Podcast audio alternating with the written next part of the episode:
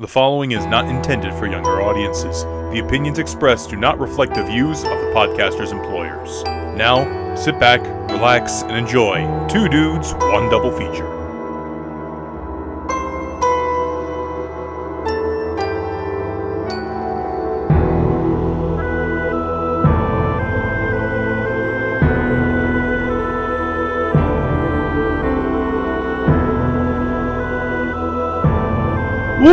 Welcome! Uh, welcome, everyone, to Two Dudes, One Double Feature, the show in which two dudes talk two films, and that is about it. I am Dude One, Richard. And I'm Dude 2 Joe. Welcome to the show, everybody. We got a very exciting pairing for you guys, a very interesting pairing, really.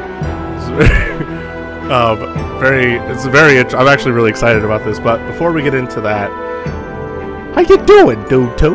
Well, I'm doing okay, but I feel like there's a few things I gotta get out of the way as far as like things that have happened over the last couple of days. We're recording this July 27th. Um, you know, so uh, this year it feels like there like a lot of people. I mean, people always die, but like it feels like a lot of notable people have, especially you know involving in from like films and stuff.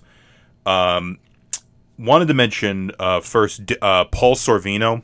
Uh, you know, Yeah, uh, yeah. terrific, uh, terrific actor who we've talked about on our show before in the Rocketeer episode. Very memorable line in that movie.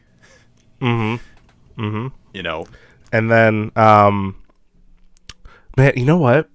We've just been losing a lot of like mafia actors. yeah, like actors known for being like. I'm pretty sure we're we're getting. Sadly, we're like getting through the whole cast of Goodfellas, and I don't like it. I don't like it. Um, I do not like it at all either. I mean, obviously No. Ray Liotta ugh, earlier this year that was awful. Um, but uh, yeah, Paul, obviously Paul, Paul Sorvino uh, was, of course, very famous for being in Goodfellas, Martin Scorsese's Goodfellas. And I was reading the tribute Martin Scorsese wrote about him, and I thought it was really, really cool. You know how you know Paul was a really big part of the process. And at one point, like the scene wasn't working, and he told Scorsese, "Get away from the monitors and just watch what I'm doing." you know, um, but terrific, terrific actor, memorable, and you know, it's uh, you know, it's always upsetting when we lose any, you know, anybody, especially anybody like that. Um, you know, may you rest in peace. But we also that same t- day we found out um, Dave Warner passed away. Dave Yes, Warner. Um, We've talked about him on the show as well. we have um, with the episode uh, where we talked about Titanic. Mhm.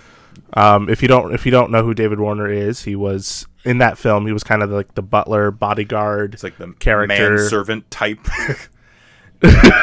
Yeah, uh, he was working for uh, Billy Zane's character Cal. yes. but he's been like guaranteed you've seen him in something. He's one of those iconic faces that you just recognize, similar to Paul Sorvino, you know, who's also a great character, was also a great character actor. Um, David Warner um, uh, was uh, in a movie that Joey and I watched pretty recently that we love dearly. And spoiler alert, we're going to talk about it this season. Um, the first Tron movie Yes. Yes. uh, he plays he plays the kind of main villain of that one, and he's incredible and has so much fun in that role. terrific. Terrific. I mean, Time Bandits. He was also um, he was also in. We got to mention that. And for me personally, also he played the Archmage on Gargoyles. Um, Yes, he was a great and he's the voice of uh, Ra's al Ghul on the Batman animated series. Yes. well, Batman the animated series. Yes. Um, and then I also got to mention too, um, for other people like recently too, last like gotta get like four or five years, he was in uh, Mary Poppins Returns. You know, Ad- Mhm. Admiral. Yeah, Admiral he- Boom, you know. yeah, he was he was the new uh, he was the new uh, admiral character Yes. in that one, and um, uh, show that we love, Penny Dreadful. He played Van Helsing. Yes. Yeah. It was it was a brief scene. It was a brief moment, unfortunately, but it was great to see. It's always great. To see I, I thought he was a great Van Helsing too. Honestly, Yeah. like it makes sense. Um, obviously, m- may he rest in peace as well. I wanted to you know talk about those guys, give them their due. Um, That's that's good. That's good. May they rest in peace Yeah. and condolences to their families. Obviously, hopefully, I don't have to make another one of these anytime. Uh, do one of these anytime soon because we gotta honestly, yeah. we gotta slow down with that. But um, anyway, as far as what's going on with moi, me, um, you know, I'm doing okay. I I gotta say, I've been really happy the last couple of weeks because um, I love Criterion Collection. You know this, right? yeah, and and, they got the big sale going I got a on big right now. sale. I got a couple movies there, but more importantly, I've been a, I've been I was one of the quote unquote founding members of the Criterion Channel. Like I was one of the first people to like pre-order a membership, basically for Criterion Channel. Um, and but it's one of, it's one of the subscriptions. I ironically enough that I use the least, which is a damn shame because they don't just put movies that are like physically on disc in their collection. They put a lot of really unique movies that probably wouldn't find a space on find space in any other streaming service. Um, and they have all these like great collections. Like I've been re- watching a bunch of movies um, in this noir in color collection. So I like it includes like Leave It Leave Her to Heaven, which is a, a movie that's in the collection and a very notable good movie. Um, but there's other movies, um, House of Bamboo, Niagara, which uh, features stars Marilyn Monroe. I watched that. I watched Black Black Widow, not the Scarlett Johansson movie, but the the the Van, Van Heflin, uh, Gene, Yeah. Gene Tierney's in that one. um, good cast, you know. But I was able to see a lot more like unique movies, and I was able to watch the Before trilogy, which I don't. I, if I spend too much, like I, I know if I'm if I get an inch, I'm going to take a mile. Um, I love. I freaking love those movies. Um, really, Maybe, maybe, maybe we can do a whole episode on that those. would that would be cool someday. Um, really great set of movies, just utterly fantastic. Got to watch those for the first time, and I just got them on Blu-ray. Um, I also, with all this joy, I also unfortunately experienced the Gray Man. Uh, you too? Yeah, yeah, Yeah, I, watched that one. yeah. Um, uh, listen, Li- listen. it- I I I want to revisit the MCU movies just to because I remember enjoying a lot of their MCU movies. Um, you know, everybody talks about Winter Soldier. Oh yeah, what a ooh wow, what a movie! Wow, Zowie. Zowie. Wah! And after this, Hooah! I, I, I, I, I'm like, maybe not. Like, I, I'll say this. Let me say some good things. They have a great cast in this movie. Like, Yes. like obviously, I love Ryan Gosling. Um, Ana de Armas. Um, uh, Chris Evans as the villain. Listen, he needs to be a Bond villain stat. Like seriously, like maybe maybe wait like twenty years, have him play like a Bond villain. It'd be fantastic. honestly, he'd have so much fun. I think. Um, I agree. I agree. uh, just all around like cool, but like the action wasn't memorable.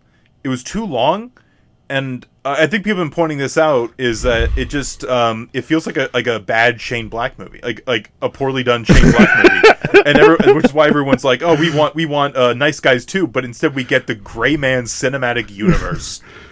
yeah. you know but that's probably partly my fault because i watched the movie this week this weekend um but they probably have thought about this for a while you know when they announced those things they've been thinking about it you know for Yeah. some time but i watched it with my mom and her friend because they wanted to watch it they had enough fun i guess good for them i wasn't. I, my yeah. my, my dad my dad really liked it and he and he, like it was funny because like i came home from work and uh he he looks at me and he's like you know that gray man? I think that's gonna be a hit. I think it's gonna be a good one. And i'm like i don't know. Is your dad Just- is your dad an executive at netflix? Maybe. I think i think he's a producer that changed his name on the credits or something. But because like you know as far as the russos are concerned i mean i can't say i didn't like their marvel efforts i do like winter soldier and i do like infinity war and i i do like endgame we talked about endgame on the show yeah yeah yeah. um do we talk about infinity war or was it just endgame Well, we talked about Infinity War in relation to Endgame. It wasn't a feature. Okay. It wasn't one of the featured titles, but we sort of a supplemental viewing, if you will. That's right. That makes sense. Um, so I mean, clearly we do we you know we we I think every time we we make fun of Marvel, we always preface we do like Marvel. Um, just so you know, some good- like there's some Marvel things we've enjoyed. Yes. Um, but I think my my disdain for the Russos, yes, I do have disdain for the Russos, came when I saw the movie Cherry on Apple Plus or whatever it's called, and that movie's a special kind of terrible, and not like a good kind of special. Like it's not like um like a like a Venom 2 situation where like there's a lot about it that's not great but you love everything about it because of The that energy is like there clearly. yeah. Whereas, whereas like in in Cherry, it's like there's all these stylistic choices um, put put to really bad Tom Holland voiceover narration, and everything. You just don't give a shit about anything that's happening. And you're like, what? like it's it's ter- it's it's really bad. Don't watch Cherry at all. Um, and so like it, it kind of made and it was it sucks because you know you you know you watch those MCU movies and you're like oh I'd be curious to see what they do afterwards and I was excited to watch Cherry and then I watched Cherry and I was like what is this what is going on oh and so like I, I hear about the gray man and i'm like i'm i'm like not excited for it but i do love that cast like you mentioned ryan gosling ana de armas chris evans um, I, I I completely forgot. It's like a Knives Out, Blade Runner twenty forty nine like combo deal, you know. Yeah. Um, Ana de Armas being that link between those two, which is which is great, and um, you know Jessica Henwick, fantastic. Always been a huge fan of hers. Um, uh, who else is in the movie? Yep. Billy Bob Thornton. Um, though I've always been kind of on and off with him. Admittedly, um, those there's some there's some performances of his I really really like, and some I'm just like, well, he's just playing an asshole again. and on that note, I think because like I watched it and I thought it was better than Cherry, but it was just kind of like a bland action movie. Yeah, and I'm like, they spent because here's the other thing too, Richard. This is the most expensive Netflix original movie.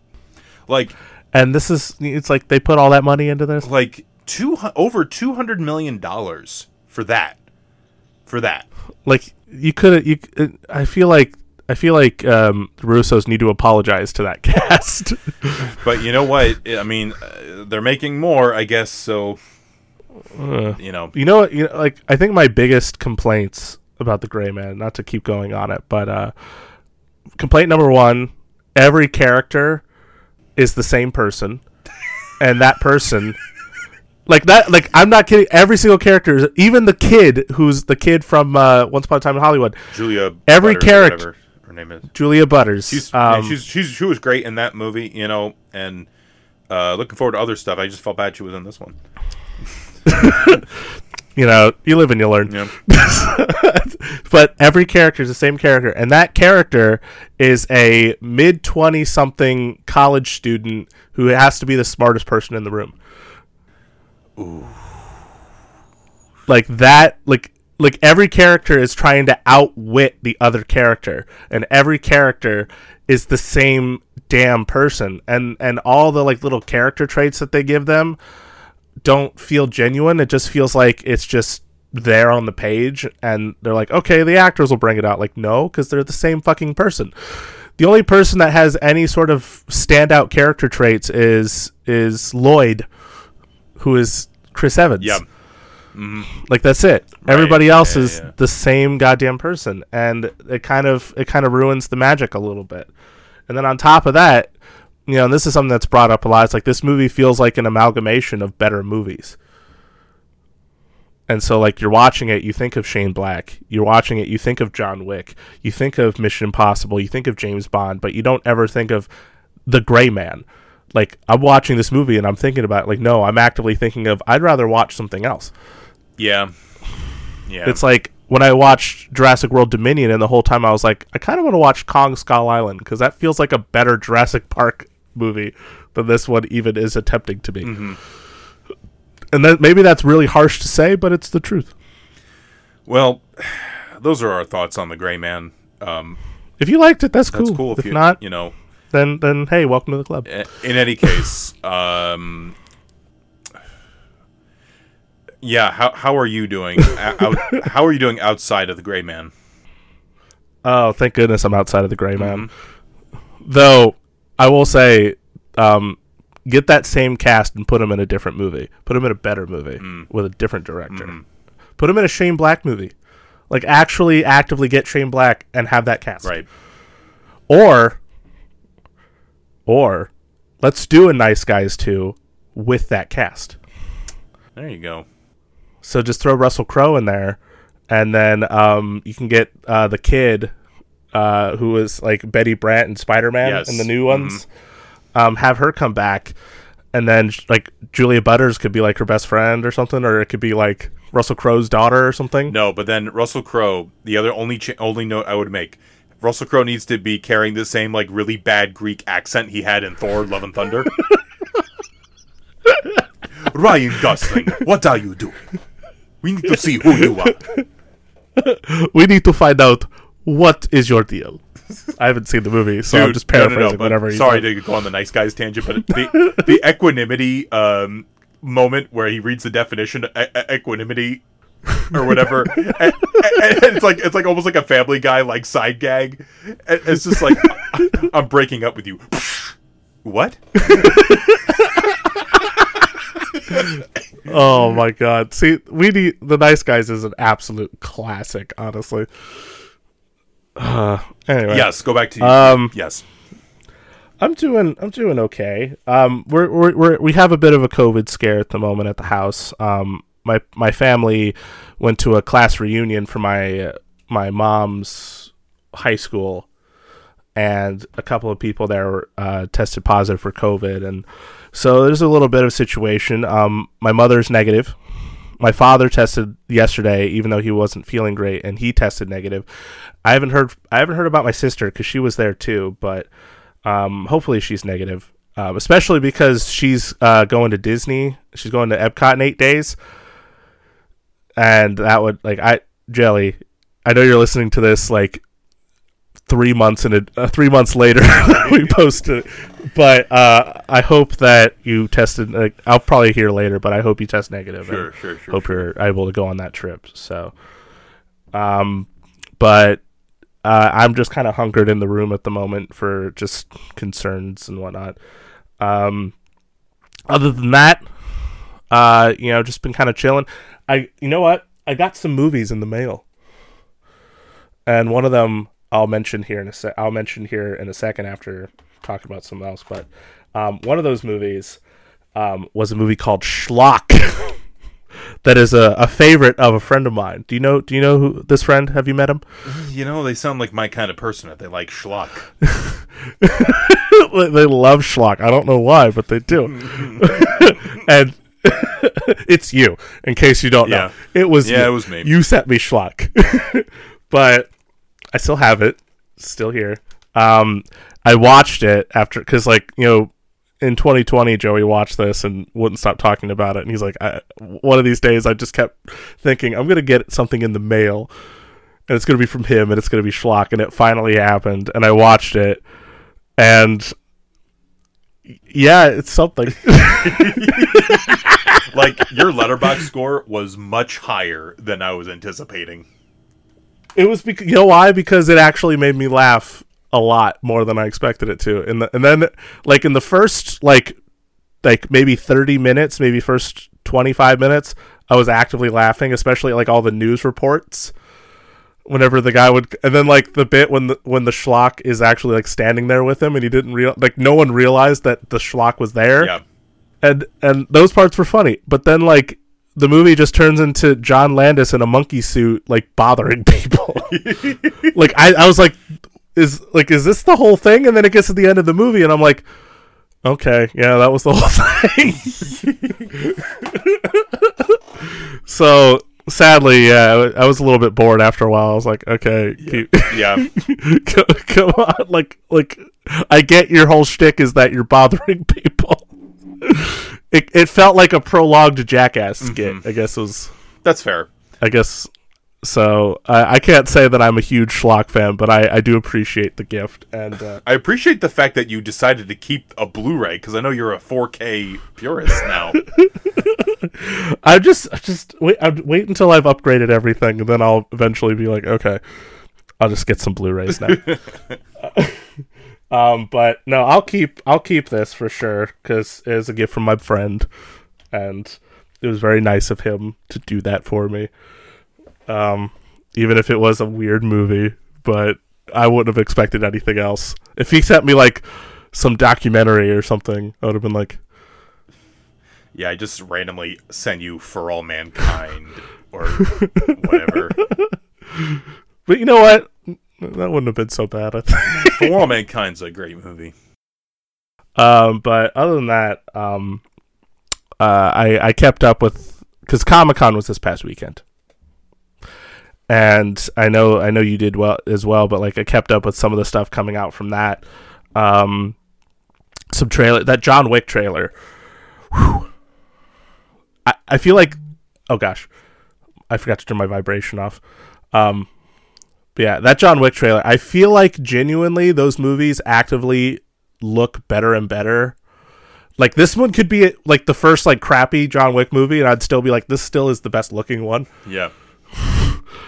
Um, but no, that looked really good. Um, the the the trailers for DC movies looked pretty fun. Um, the I will say I know there's like some weirdness around it, obviously with everything, but um, I, I can't I can't say that uh, the Wakanda Forever trailer didn't look good because it, it, it looked really good though. I remembered when you when you shared like I think you liked or you shared a tweet that was like this person was hesitant about the Black Panther movie just because the the trailer for the first one looked so good, but then when the movie came out, it didn't look near as good, and I was like, I forgot about that. Yeah. Um, but I don't know. I mean, there were some exciting things. I can't say I was like overjoyed, but I, I will say it felt like the most normal Comic Con, and I don't necessarily mean that in the nicest way, just because a lot of the times, like it just feels like a reminder that, especially when you're at home, it just feels like a reminder that all anyone does is get like incredibly pessimistic and pissed off about everything. And some things are justifiable, other things are just like real like is it that upsetting to you? I don't know. I don't know. So I don't know. It's like I used I used to get excited when Comic Con rolled around. I think now I just am like It's exhausting, really, because it feels like a lot of the time we have a lot of the stuff leaked now. Anyway, Yeah. like uh, I know people. Uh, not to harp on Wakanda Forever, but like basically that trailer and everything we got basically confirms that everything that we've sort of known so far. Um, I will say I'm very excited um, about um, I don't know how you pronounce his name. Uh, who's playing Namor? Teno- Tenoch um, Huerta. I'm super excited for for him to have that opportunity. he looks fantastic oh, too. dude, I am. And Nam- uh, Namor's character, I always loved the design of as a kid. Um, and I just think, man, what a way to update that character. It just amazing. I'm just like, oh, I'm excited about it for that. For basically that, I'll just leave for anything else because there, there's reasons why I'm not excited about that movie, which I won't get into right now. Um, I will say, like, okay, cool. We're getting Fantastic Four. We got a, our first look, sort of, at Kang. Uh, Jonathan Majors at really at like as the Ka- sort of the Kang like sort of it's it's art but you know I mean, in truth, just the fact that Jonathan Majors is involved in some capacity, like, because I love him so much. You know, he was great. He's great in Lovecraft Country. He was he was great in um, The Harder They Fall, um, the Netflix western he did. Yeah. Um, with uh, Idris Elba. Um, and uh, you know he was great in season one of Loki. He's the be- he's my favorite part. It's the last episode.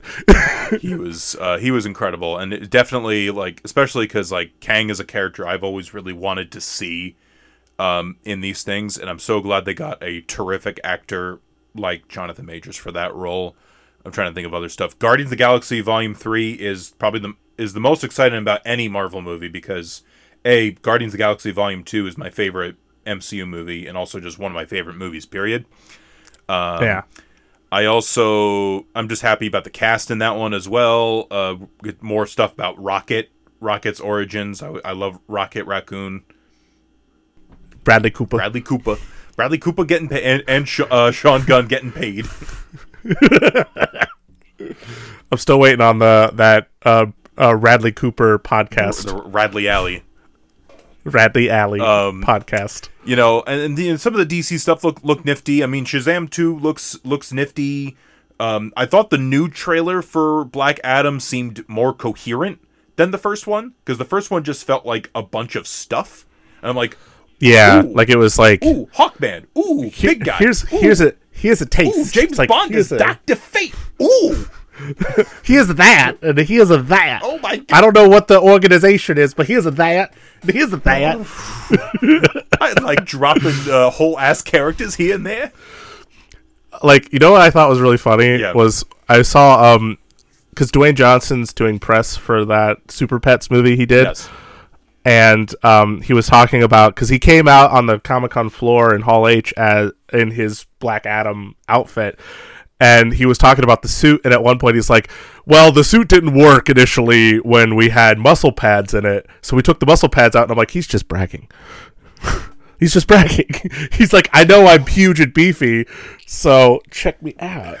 You know, you got you got to give The Rock uh, credit for being like a total like showman. Honestly, like Yeah, honestly, dude because yeah. i remember i went to d23 in 2019 with my brother and we went to the live the, the disney movies panel and he came on stage in a jungle cruise boat when he was promoting jungle cruise that's so good. i mean it's uh you know you got to give it to him you know you might not like all of his movies but he's at least like i think he's We've talked about him on the show. we have. I mean, I do I do enjoy him as as a presence, but um, anyway, like I'm trying to think. You know, it, it's Comic Con. You know, I'm I'm if if people are doing it safely, I'm happy for them.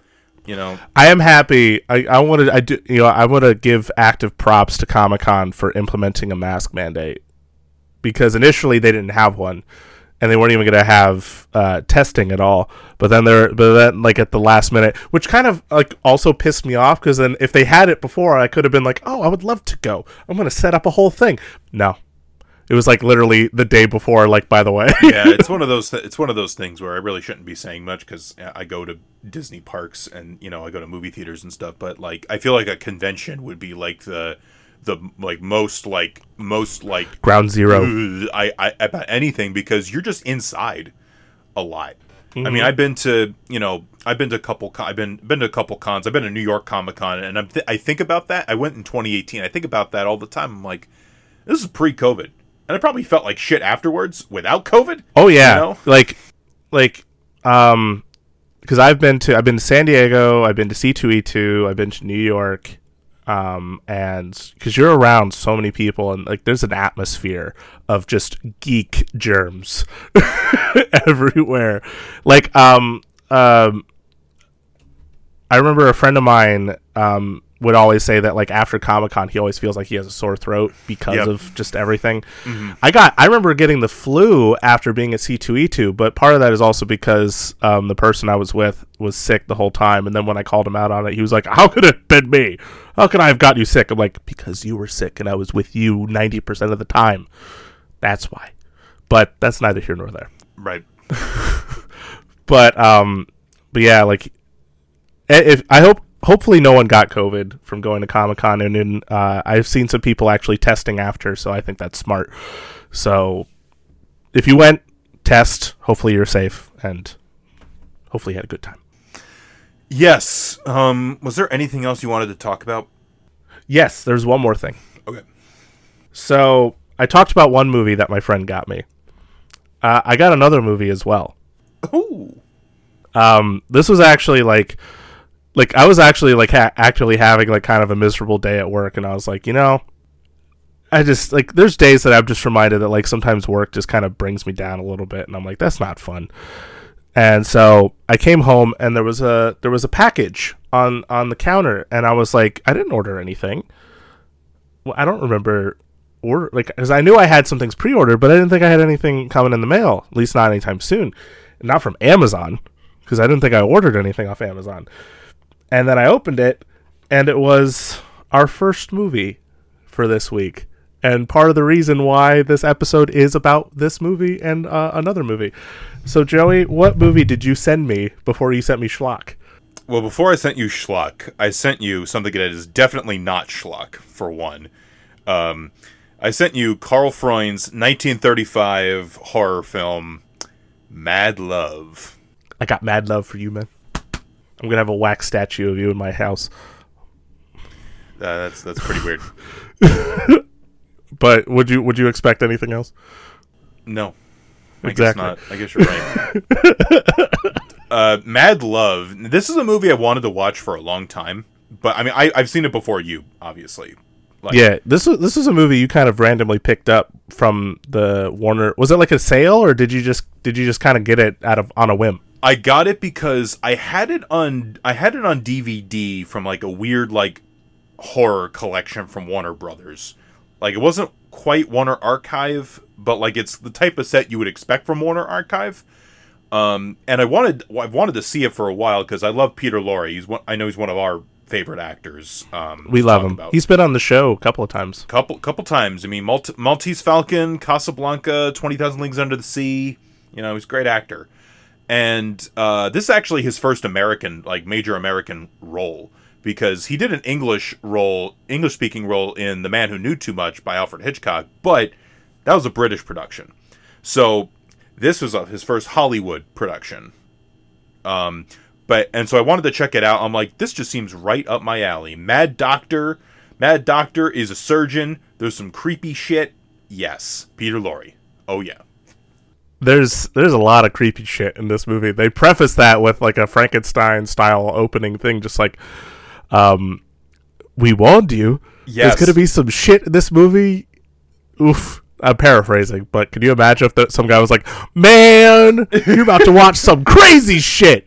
Let me tell you. Listen, there's some. This is bald guy, and he looks kind of like a penis, and he's going after this. Well, you know what? I'm not gonna spoil the movie. I'm just gonna let you know there's some shit in this movie. Watch out.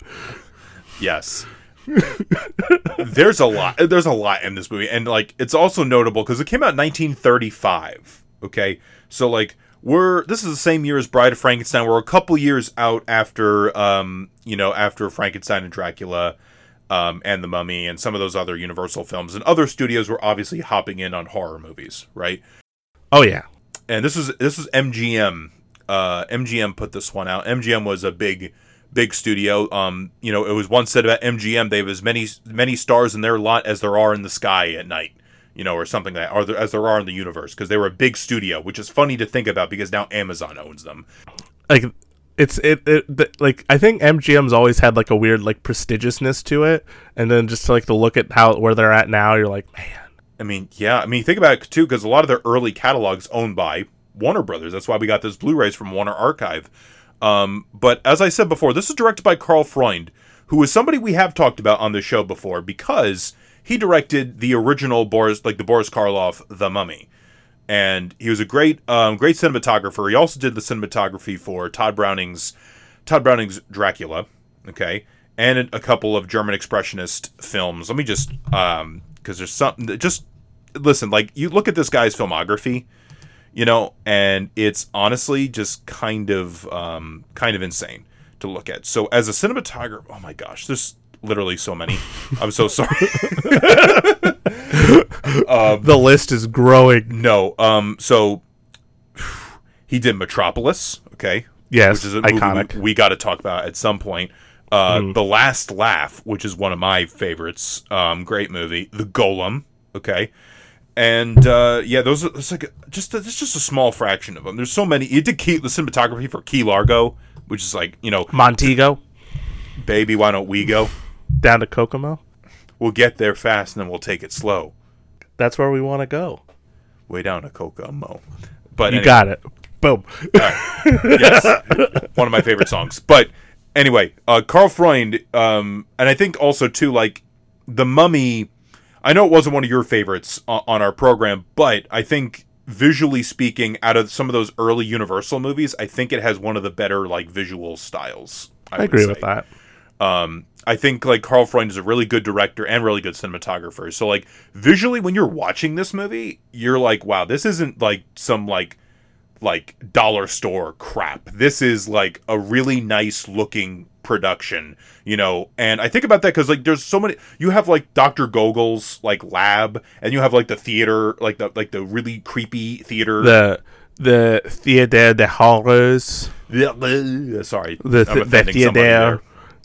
I mean, you don't like French people. It was just the one French guy in the Matrix. and I liked him once he became Robin Williams in Jumanji. But when he was like an aristocrat, you're like, I hate this Frenchman. Oh, let him eat cake.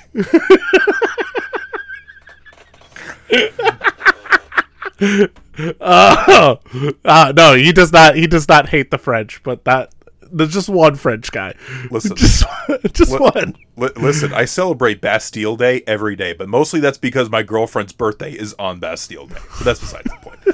Um, let's get to the plot of this thing. so down there. Pe- Peter Lorre, Peter Lorre is Doctor Gogol. Okay, Yes, that's already like yeah. a villain name, right?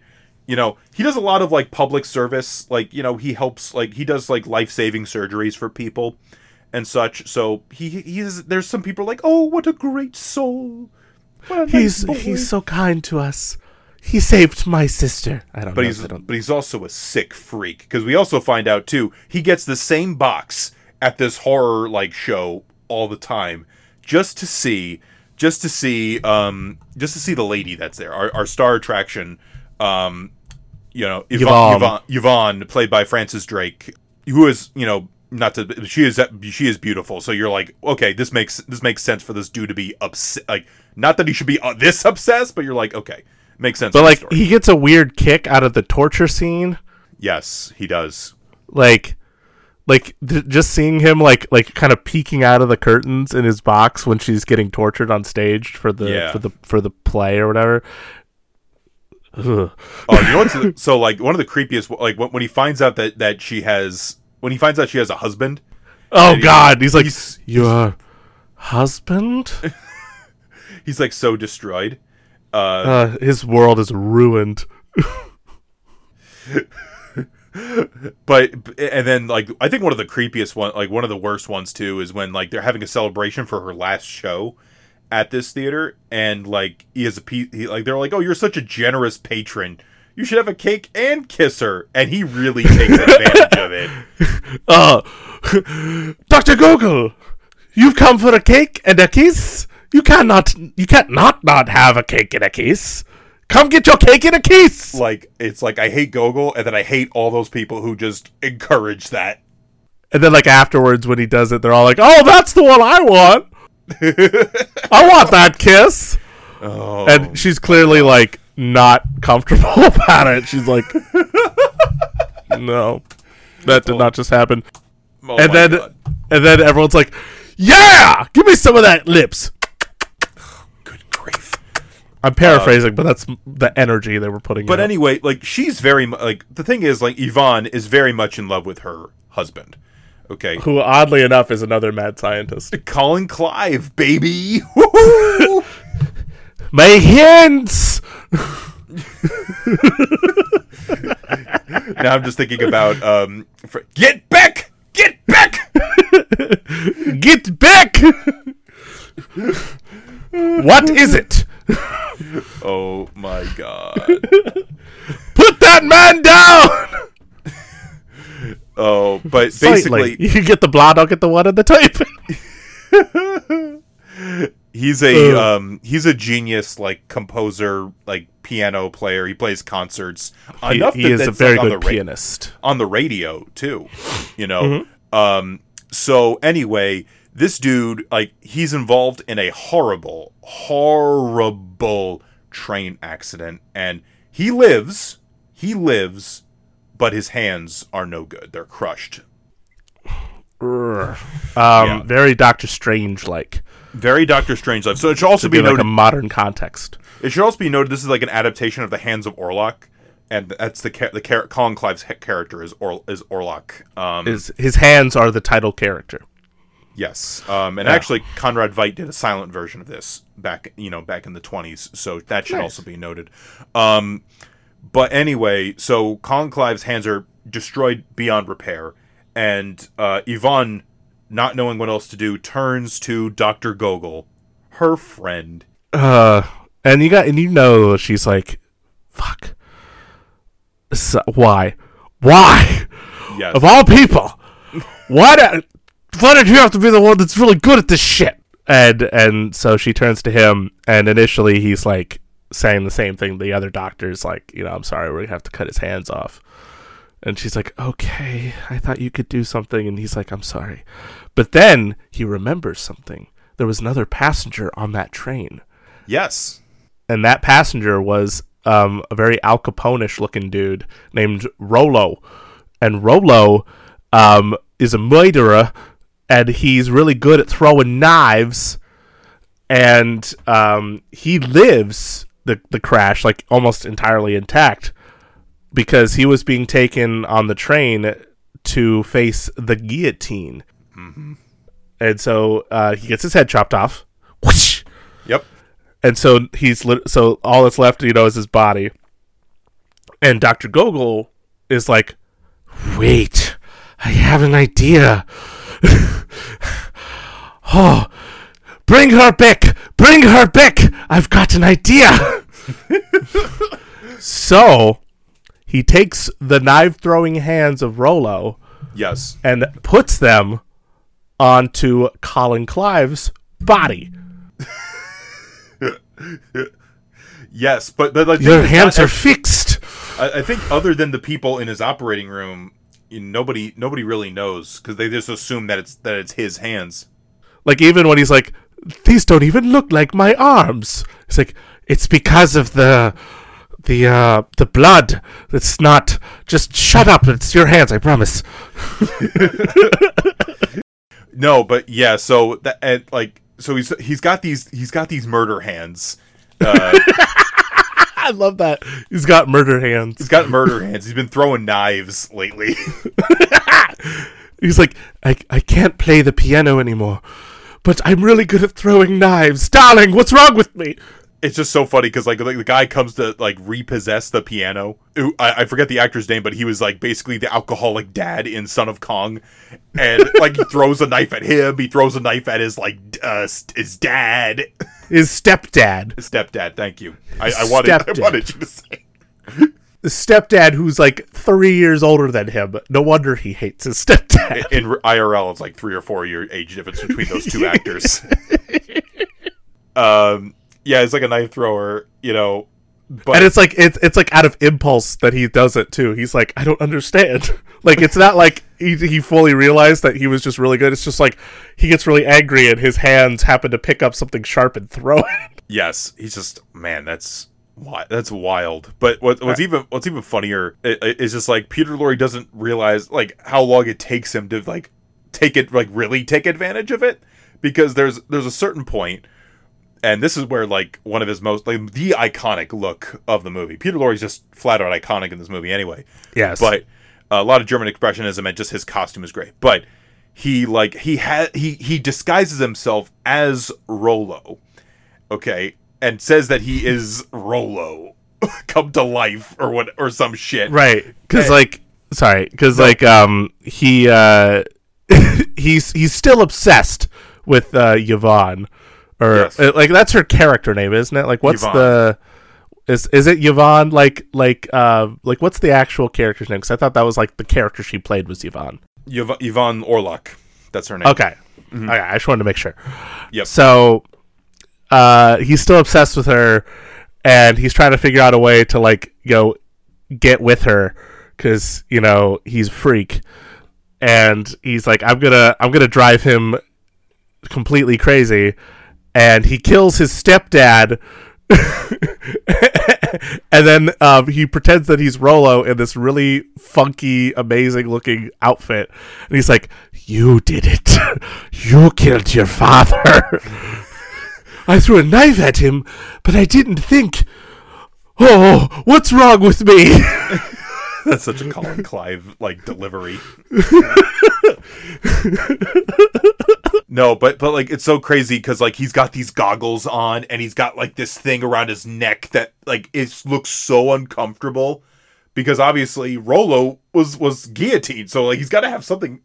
He's got to have something like attaching his head and his hands. It's like a science fiction. It's so oddly ahead of its time in that way. it's, it's ridiculous how how good that looks. I mean, and uh, listen, like I think this is a great movie, but that mo- that like really set it over the top for me. Like, oh my god, I love this movie. and then like just the lighting and like the like the like the kind of slight like Dutch angle thing going. Yeah, and he's yeah, like, yeah, yeah. I mean, there's so many weird, creepy things. Like he has the the wax figure of Mm-hmm. Yvonne in his room, and he's obsessed with the myth of, of like Galatea, and he's like Pygmalion, where it's like in his arms sh- she'll come to life, basically, and it, it- it's like when that happens, and she's like stuck in that room, but then it's revealed that she's there. It's just so like, oh, it's so unnerving.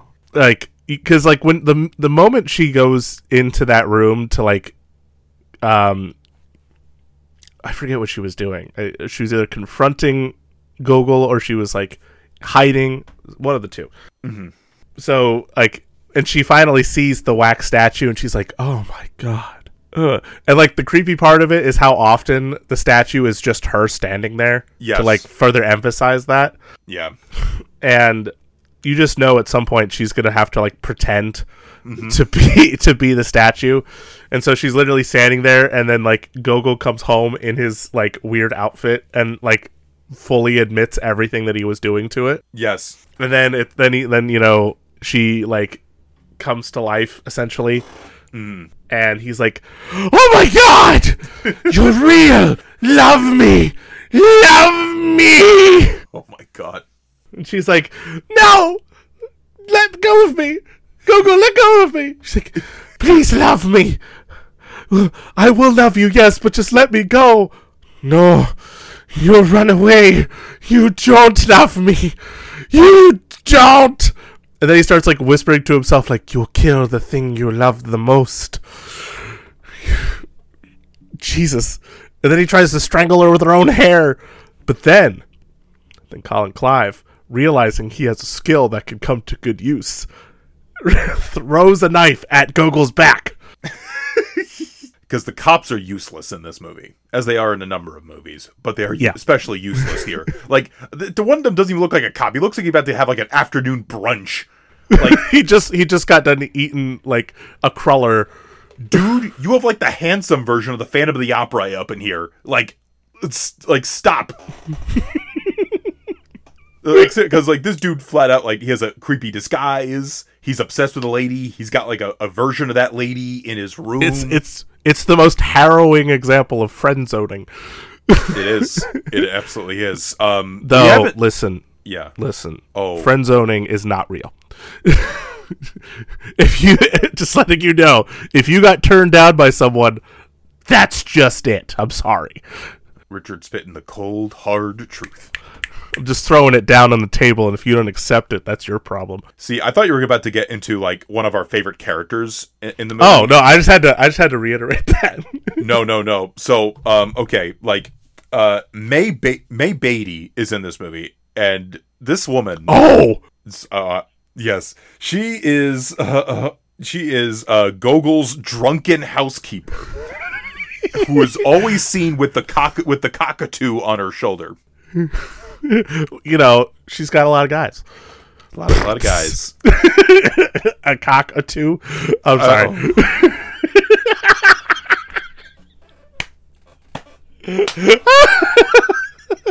See, it's funny because the face, the, the face is what I always live for.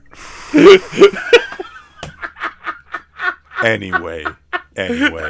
He's got a lot. She's got a lot of guys. But this lady is a lot of fun.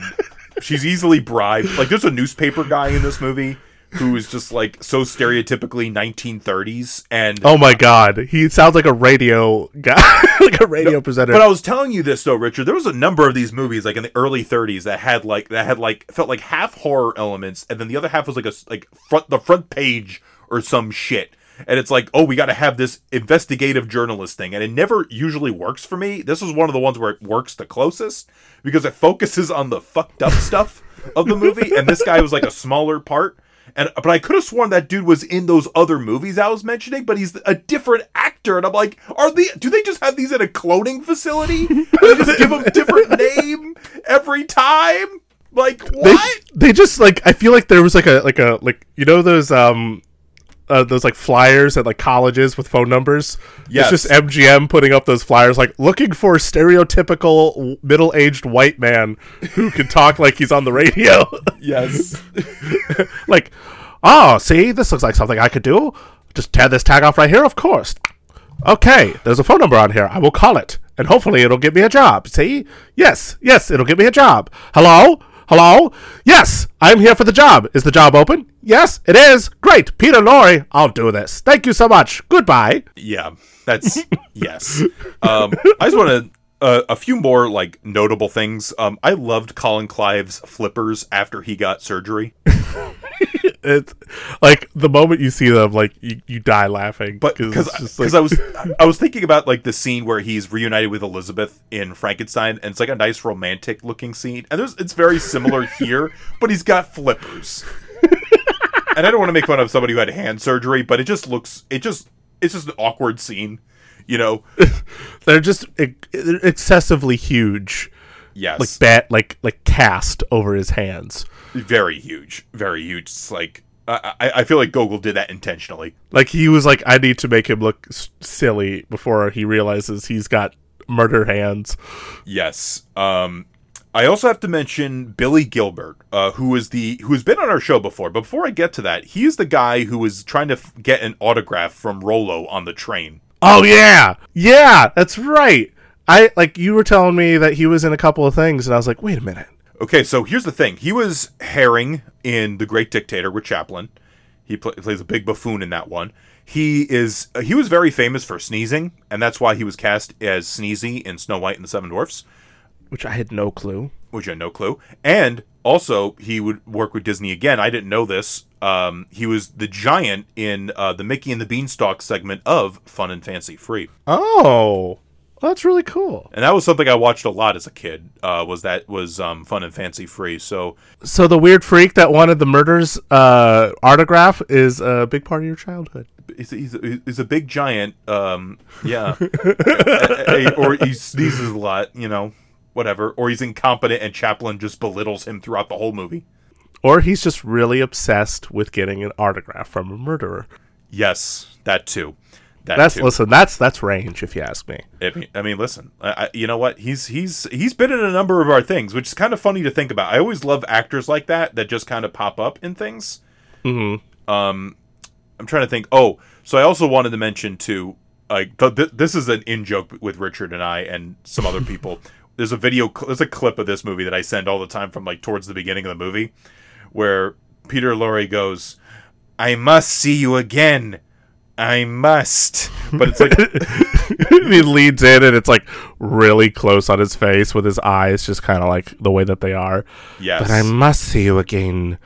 I must. and you were pointing this out too. This feels like the quintessential Peter Lorre performance in many ways.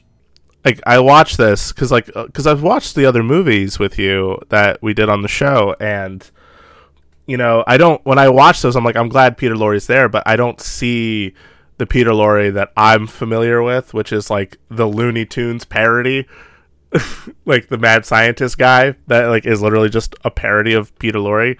Right. Um, Right. but when I watch this, I'm like, this is this is the Peter Lorre I'm familiar with Yeah, you know like even even in like m I, ca- I, I don't see it as much like i think in m he plays he plays someone pretty like like eccentric you know obviously but i feel like this is the first time i've really seen like what everyone is is is saying whenever Like, they talk about peter lorre you feel like you've seen Peter Lorre as the icon in this movie. Like the other movies, he obviously he's obviously Peter Lorre, but Yeah. it's, but it's not like you know horror movie mad that scientist Peter Lorre. Yeah, like Doctor Gogol feels like a like a definitive Peter Lorre performance in many ways. You know, like he's done great great movies, Casablanca, Maltese Falcon. You know, we talked about a number of those movies, but this one feels like he's really at home in the, in this kind of thing. this is his bread and butter This is bread and butter. Um, I also wanted to bring this up too because I thought this was interesting. Uh, Pauline Kael, uh, late Pauline Kael, who was like a, a film writer, film critic, um, so like when she wrote about Citizen Kane, Raising Kane, she had claimed that that um, Orson Welles had taken a number of things from Mad Love and applied it to Citizen Kane. I can Uh, see one that. Of the, there's one of the things is they both have a cockatoo, which I didn't ever made that connection with both of them. It's just kind there of there are a lot of guys in citizen kane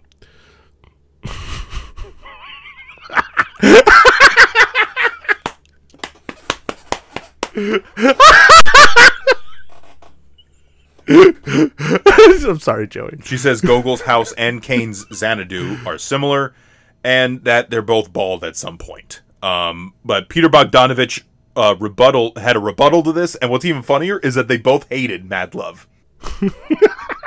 Which ma- may Peter Bogdanovich rest in peace. He passed away not that long ago, but man, Mad Love is so good. I don't I, care. you know what? I am. I'm happy that I finally watched it. And and, and I, if I didn't love it, we wouldn't be talking about it right now.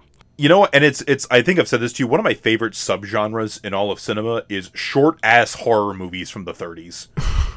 Nothing wrong with that. No, because like I think about like you know I, I we we talk when we talk about long movies. I love some long movies, but it's just Yeah. nice when I watch something that's literally like sixty one to like seventy minutes long, and I could just watch it, and I'm like, yeah. I, I got everything that I wanted in this thing, and I didn't have to wait too long for it either. And it was well made. Like the thing is, this is a well made movie. It looks gorgeous. The other thing is too, Gregg Toland is one of the credited cinematographers on this. He would go on to do the cinematography for Citizen Kane. Um, gorgeous movie. I think you would agree, both in terms Yes. of cinematography and production design. I think the performances are real good. We haven't talked Everyone's about Everyone's great. um, Frances Drake is really great in this. You, She's you gotta very good. She's really a strong character, a strong presence. You know, because everybody I did not about- want her to get googled. no, no, but I thought she was really quite good. Um, in this, obviously, Colin Clive. We talked about him before. We love Colin Clive on this program, even with his flippers.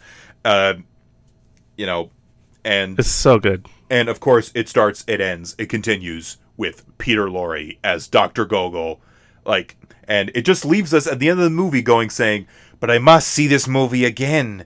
I must.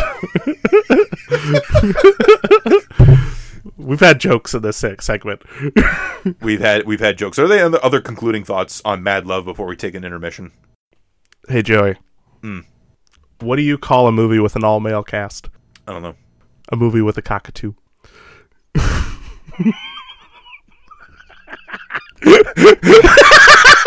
let's hope let's hope those hands remain idle.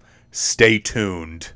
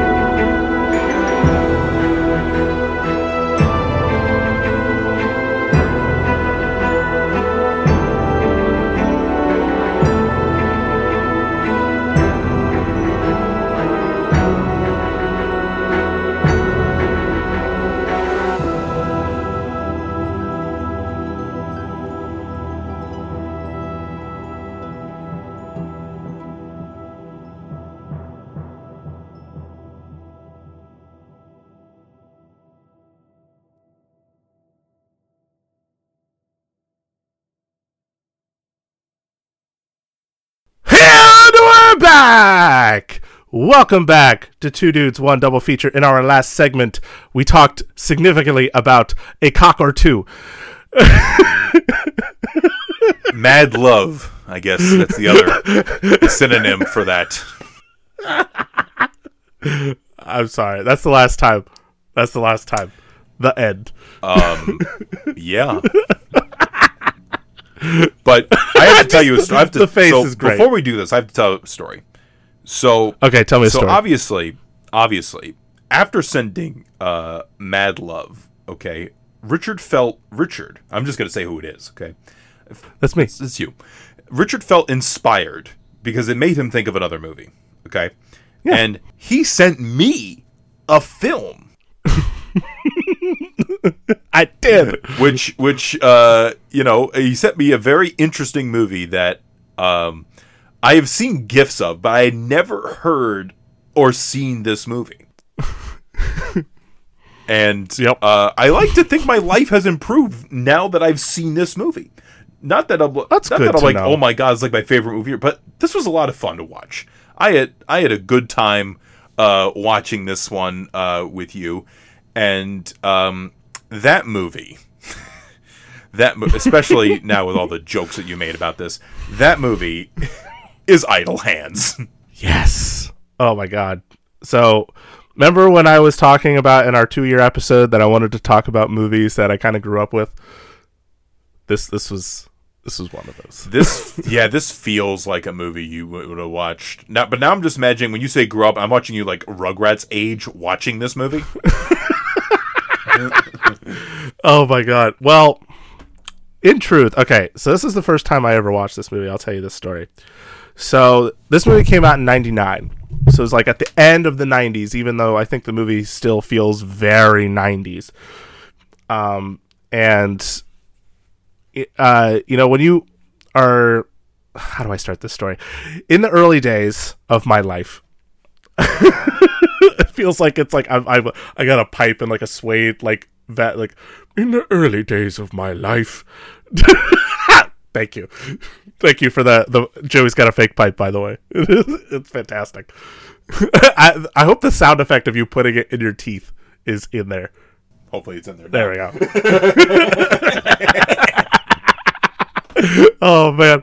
Oh, so, okay. So back in the day, um, when we first is is well, it was a little bit after we first moved into the this house, and um, we had uh like a lot of the late night premium channels, like the HBO and Cinemax and Showtime. We had all those, and oddly enough, on outside of like the you know obvious stuff that they played late night on those channels, um, I also like to watch other things from those channels, and that was where I fell in love with a lot of horror movies.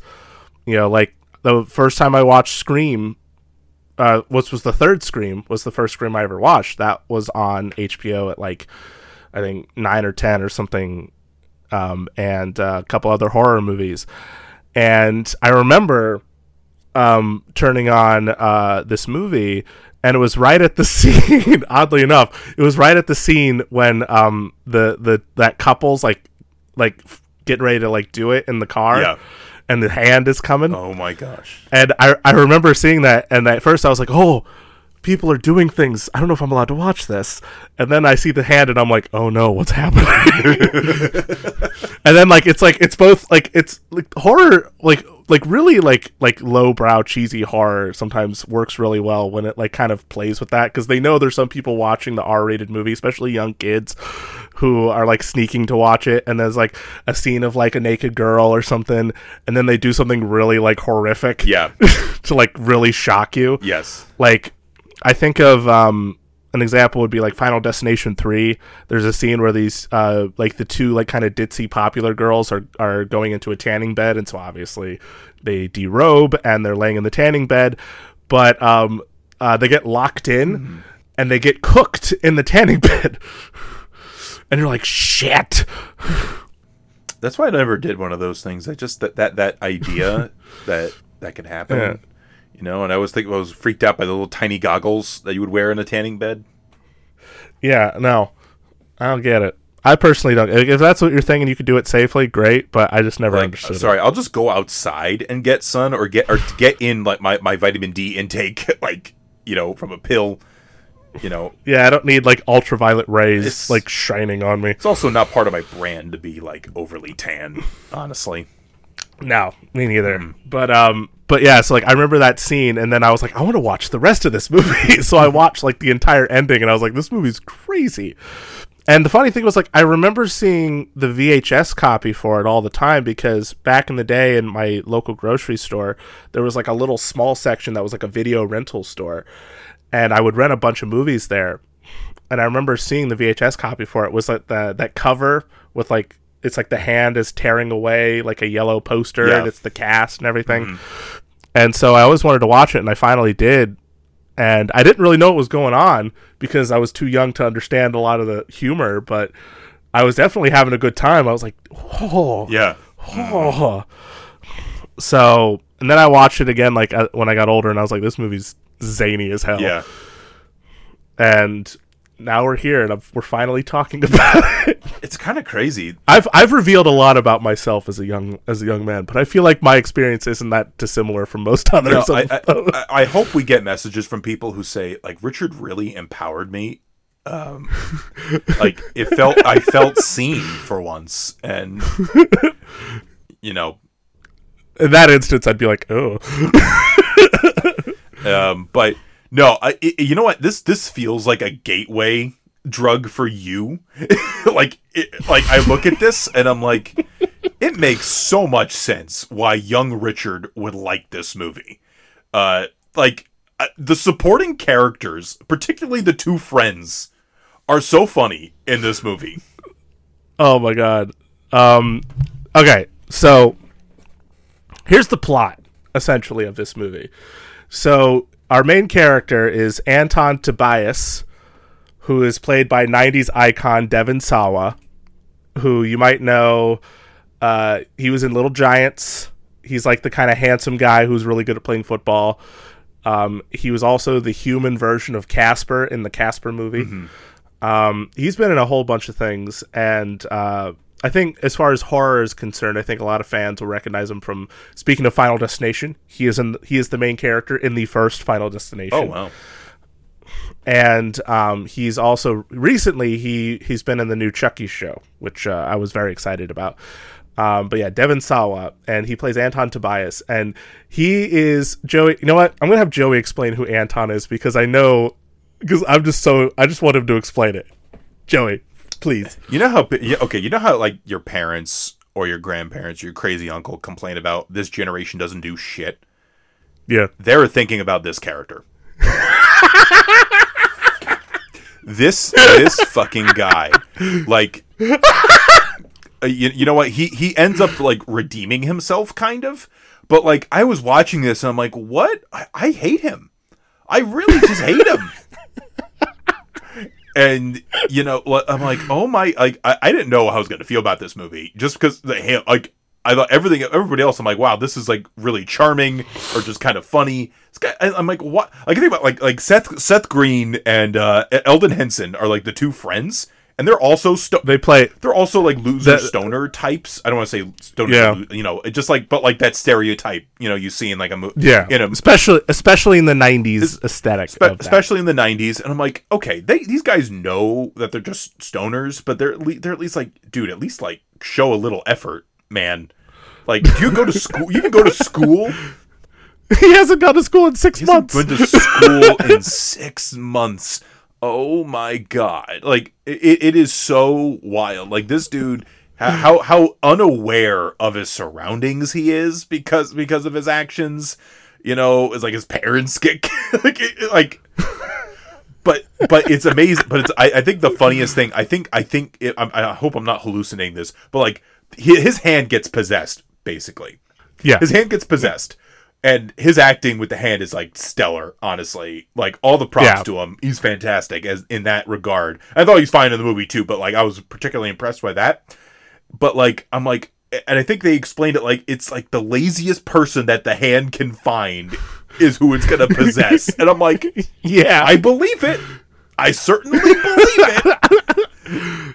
Oh my god. So like yeah, it's like Anton's the laziest piece of shit ever to the point where like like the first time we see him, he's walking downstairs. He's probably wearing the same outfit he's worn the past six months. He's avoided school,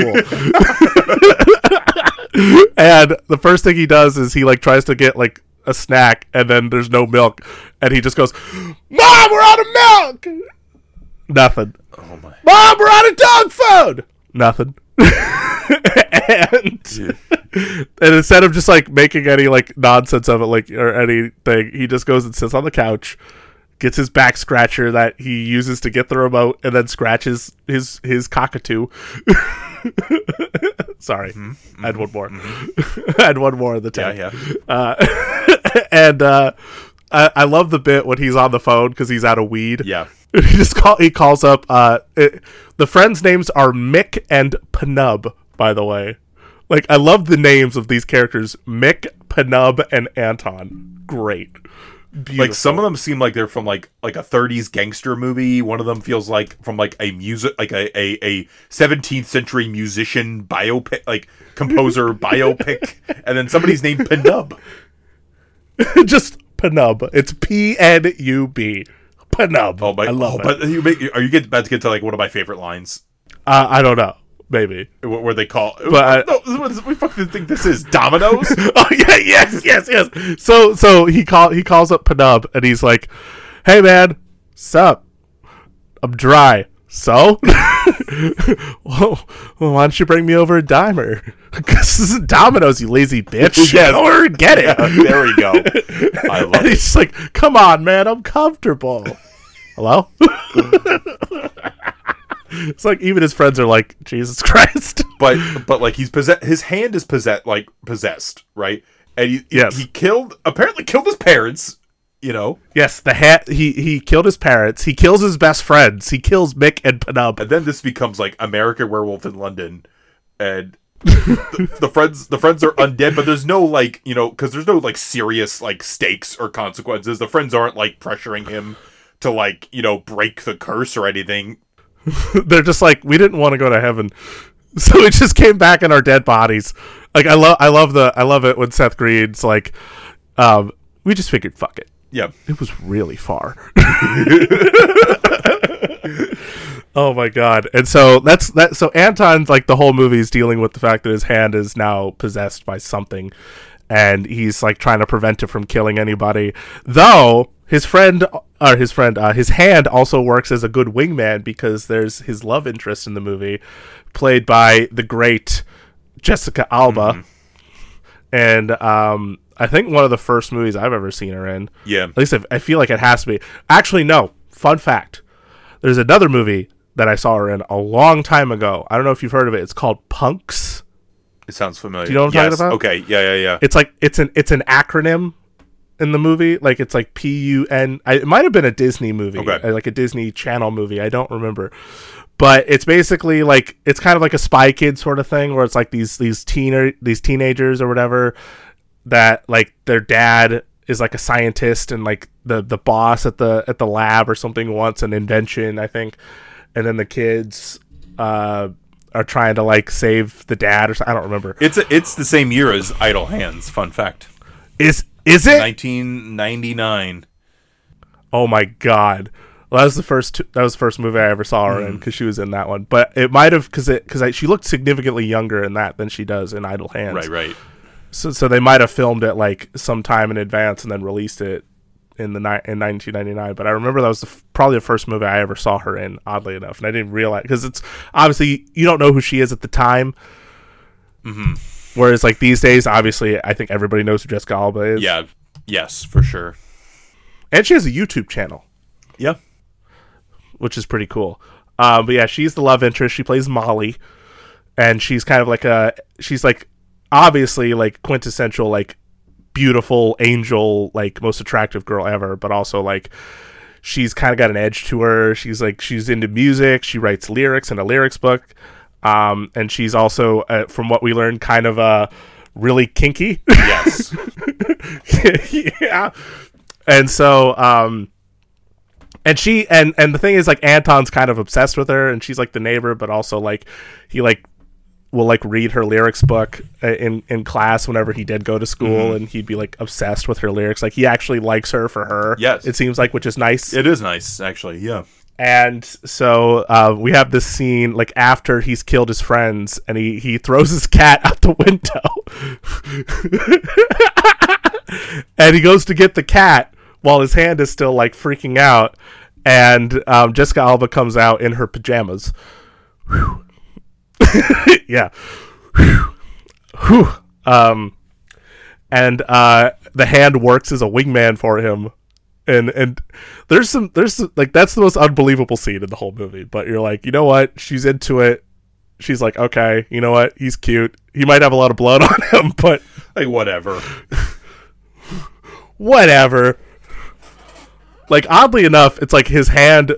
Th- this whole experience with his possessed hand, like, allows him to like live out things that he's wanted to do, like be with this girl and um, the whole bit at the end of the movie. But it's just kind of funny. But so we have the love interest, and we have his two friends, and it's and he's basically just trying to figure out what is going on. Mm-hmm. And he's trying to figure out what to do with this hand situation and he turns to another one of his neighbors who's definitely the most problematic character in this whole movie. Mm-hmm. And that is randy. Oh, Randy.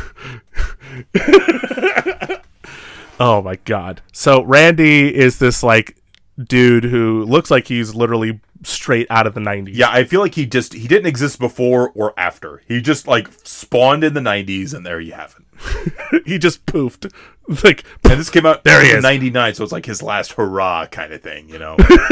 like before the 2000s like shit i'm not gonna i'm, not, I'm gonna disappear here pretty Let's soon go out in a bang. it's like hell Just yeah cares about his truck. So- cares about his truck. cares about his truck his ford Yes. and um, he spends most of the time like exploiting women and like trying to get with them and listening to uh, heavy metal music and because of his interest in heavy metal music they assume that he has an idea of what is possibly going on with him which it's like he just listens to music like that's kind of it But there's also where the the title, uh, the idle hands, comes in also, because they that the line like idle hands are like something the devil or something. the, the devil's playground or something Yeah, and it, it's like, and I love that like the stoner friends are just like that's like metaphorical. and like he's just sitting there like they're listening to Rob Zombie and watching music a music video of his and he's just knitting He's just knitting. Uh, but it, with these like elaborate like knitting needles. but then uh, I love like literally like a- Anton has to like chop off his hand. Oh, I love that Like scene. they do the bagel slicer, There's a guillotine. another guillotine. The the bagel guillotine. another another another connection and the, the decapitation in this movie and mad love as well there's a lot of connecting things and the hands of a murderer The hands of a murderer.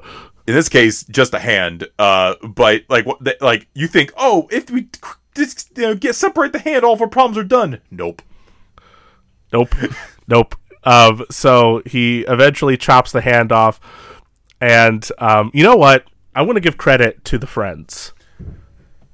I, I, I mean, we've we've given them a lot of credit because like they're they're also like very aware of who they are, but they're also aware that Anton is not aware of his laziness. yes But also, there's just great friends. yeah Like they might they might not have the best advice sometimes, and they might be like distracted and more focused on smoking weed than anything else. But like there's there's a scene like after he cuts his hand off, like Mick, uh, Seth Green's character immediately is like, we need to get antiseptic, we need to stop the blood flow, we need to bandage this bad boy up. And then there's a scene where like, cause like Pnub at this point he just has a severed head that he carries around with him yeah um, he's like, you know what? I'm gonna help him. So he sticks like a giant one of those like fork things or whatever yeah into the, top of the head and then puts the other. And I'm like, that's a buddy. yeah That's a buddy. no like like they're trying they're trying like they're not perfect but like at least not like anton at the beginning of this movie where he just doesn't like there's he's so selfish in the start at the start and you can't you can't say that entirely of the uh, of the two friends you know of No, mick and no, Penelope. no, um we also got to talk about um we have to talk about uh debbie in this movie Debbie.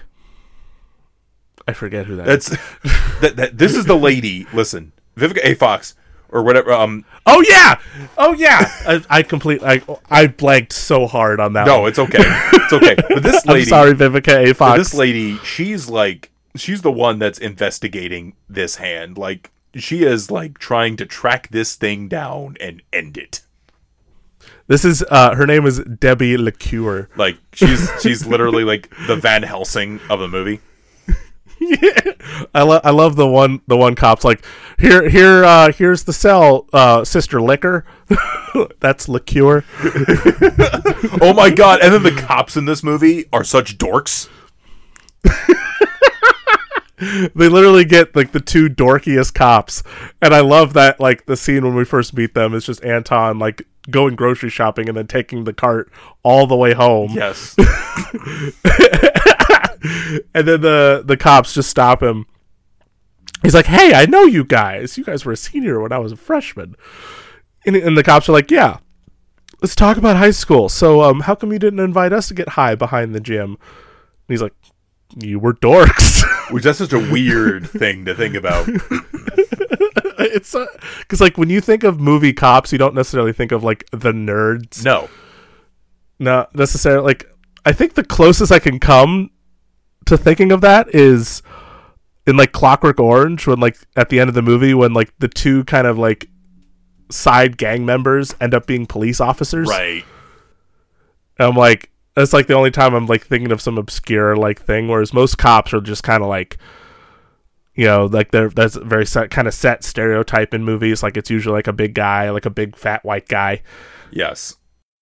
you know, or like a, and then like like the the cool sort of like I think of like like Beverly Hills Cop, like you have like Eddie Murphy, who's like the cool cop, and then all the other cops are like white or fat or mustached. Right. I mean, it's like it's like a weird thing because it's like the, these guys are straight up nerds. You usually think of like some hard ass or like some lazy cop, like you see on The Simpsons or whatever, you know.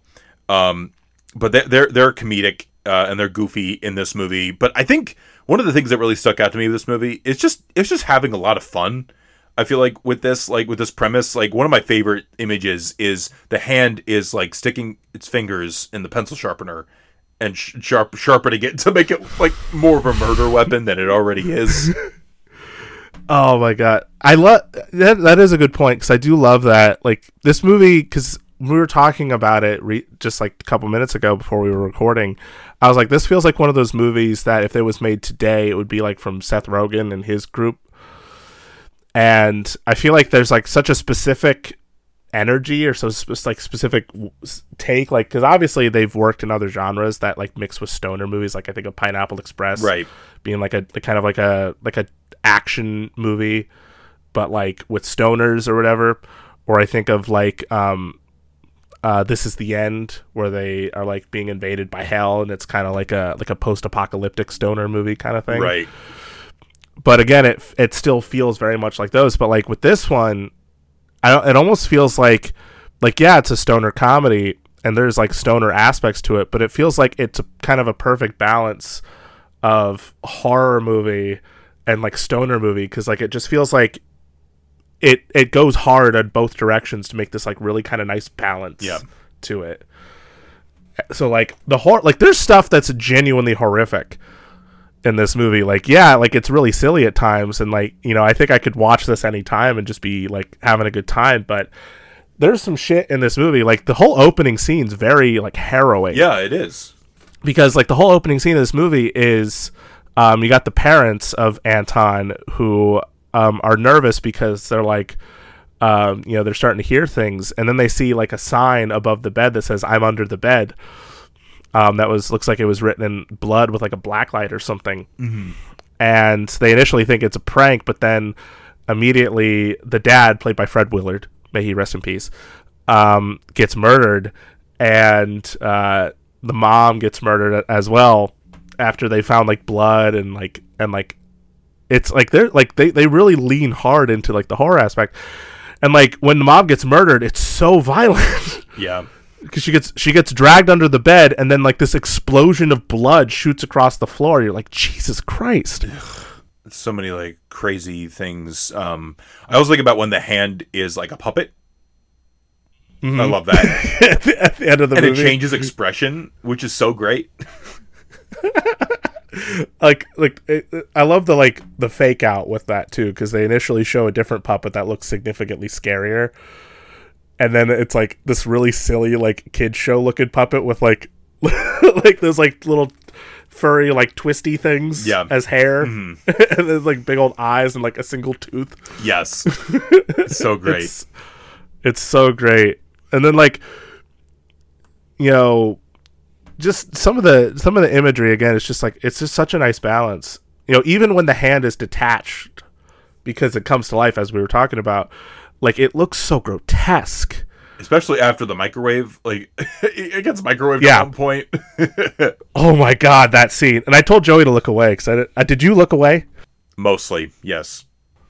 Yeah, because like it, like because when it's in there, and I apologize if this is too graphic, but like when it when it's thrown into the microwave, like it starts pulsating, Yeah. and like blood shoots out the fingers, which is like such a disgusting thing to think about. There was a handful of times I actually told Joey to look away. I think because like I know Joey has like he's pretty squeamish with like I know vomiting. Vomiting is a big one for me. Yeah. Um, and there's a there's a scene um, after Pnub gets his head put back on, and again, I'm sorry, Joey, specifically, Yep. but to anyone else, I'm also sorry. But like, there's a scene where like Pnub puts his head back on, and they're eating burritos. Mm, I looked away. they just yeah. micro- Yeah. And then, like, as he's eating it, it's not actually going into his body; it's coming through like His hole, the hole in his neck.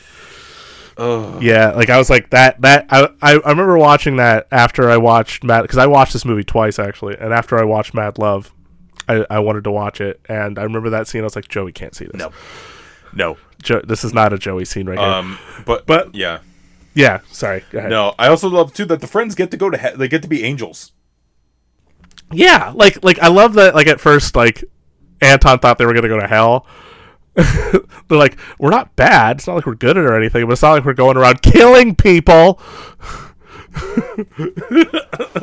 Uh, like they just mess with them. Like they have like the the the thing from the beginning of the movie. I'm under your bed. Like Anton gets his wish at the end of the movie. He gets to, but it comes at a at a at a price. It does. Yes. Yeah, yeah. So like he he gets uh, okay. So how this movie ends, um, is there's a school dance, yes. and at the school dance, um, which Anton didn't know about because he hasn't been to school in six months. and so, um, uh, he they're going to the school dance. It's a Halloween dance, and they got Offspring, freaking pretty fly for a white guy, guys. Yes. Um, they got Offspring playing at the band, uh, playing at the dance, at the dance as a band. at the dance as a band, and uh, basically the hand has escaped because Mick and Pnub accidentally let it out of the microwave. Yes. and it shot, it shot out, and they're like, "Whoa!" Yeah. And so they go to the dance to try and stop the hand from killing uh, Jessica Alba, who the hand is coming after to drag her to hell, essentially. And Debbie LeCure is there with uh, Randy Mm-hmm. to try and um, stop Anton because they think he still has the hand. It's a whole bunch of kind of factors at play here. Yeah. because it's all coming to a head. Mm-hmm. Um, but um, a bunch of people get di- get killed. Tanya, oh Tanya, the best uh, Jessica Alba's best friend. That scene That's upsetting. that's upsetting. And then there's that really like dark joke Yeah. It's because like because like Pnub is really into Tanya yeah. and Tanya's really into Pnub, even though she has no clue that he's actually dead. Yes. They make out at one point, and I like in, like in context, you're like Jesus. So weird. and so like they get they get to the part where because like Tanya gets pulverized by a fan, and they get to that bit because they're trying to save her, and Pnub and Mick are in this vent, and Mick just goes, "All right, I'm not going through all this, Tanya." Oh, oh man. and he's like, and he like starts making fun of Pnub. He's like, "I guess you're really not going to get me now, are you?" He's like, "It's just not fair." Oh my god. He's like, "Well, you can go back if you want to get a piece." That's one of those jokes I feel so bad for laughing at, but I mean, it, you know, it's just some, some weird stuff, you know, uh, like, uh, and then also when like Molly's getting about to be like sent to hell, her th- her clothes get torn off, like some of her clothes get torn off at one point. So you're like, okay, all right, yeah, this, Yeah. you know, um, but that's happening. And Pnub's like, I, I bet she wins best costume. But I love the, the these these two movies though, like the idea of just like you're not in full control of your hands, and they do some murderous things.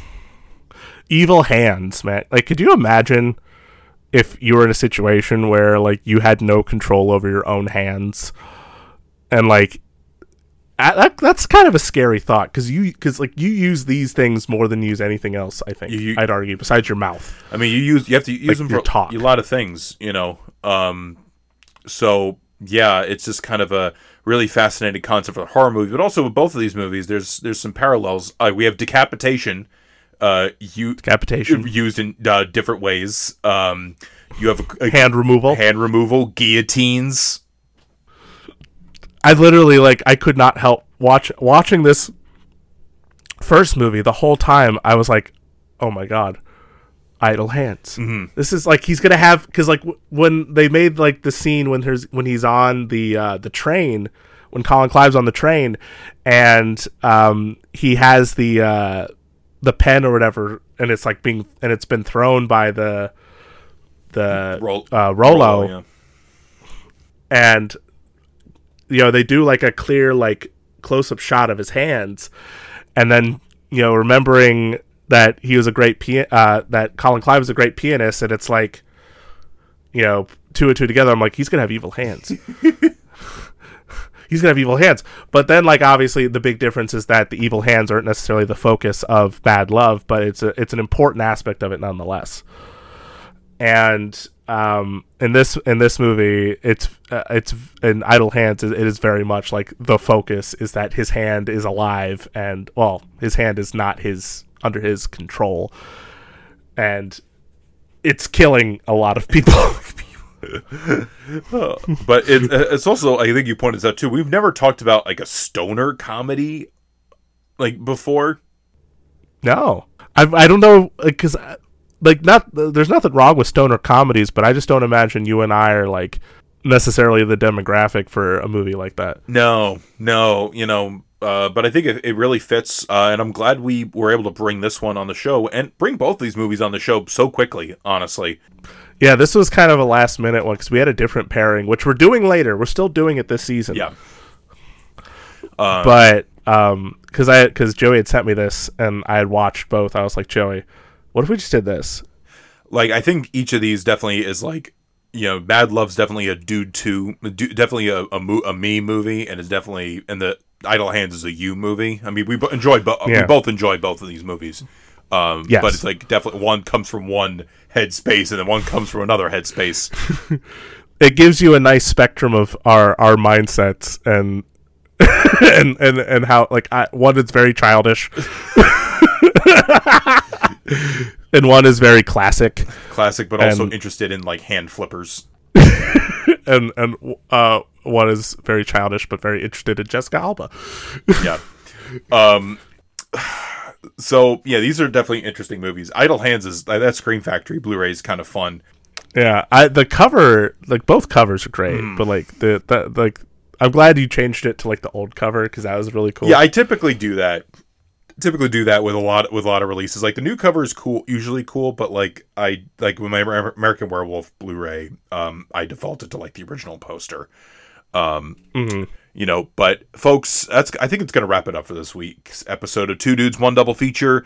Uh, do you like these movies? What's your favorite Peter Lorre movie? Um, you know, do you like the '90s? Hands. hands, hands. What do you think about hands? hands. Let's not get, you know, hands. Uh, face, Mad hands. Yeah. use your mad hands and uh, subscribe to us on Insta, Instagram, Facebook, Twitter, YouTube. You know, don't let them be idle. Okay, show s- Don't let them be show idle. us some mad love, yo. Uh, that was terrible.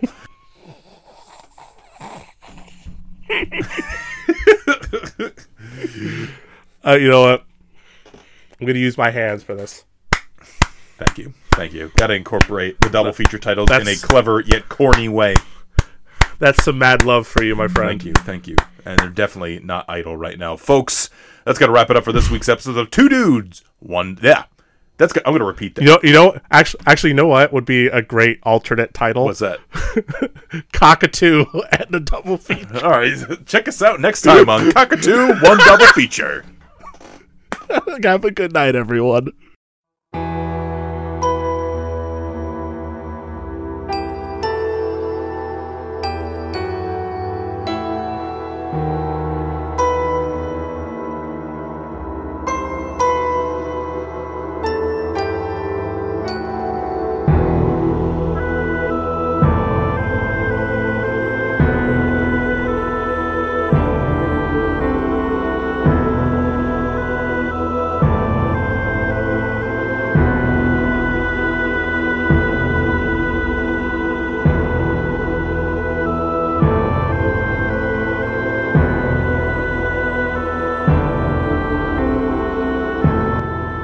Thank you all for listening to Two Dudes, One Double Feature. Please follow us on Instagram, Facebook, and Twitter.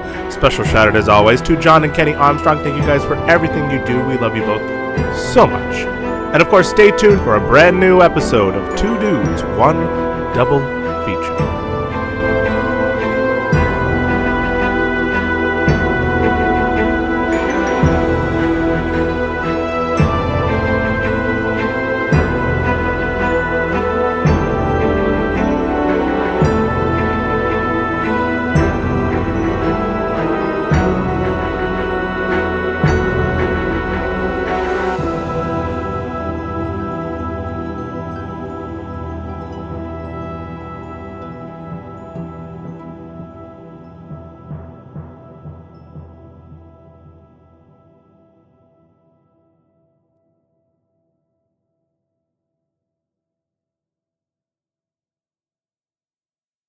I'm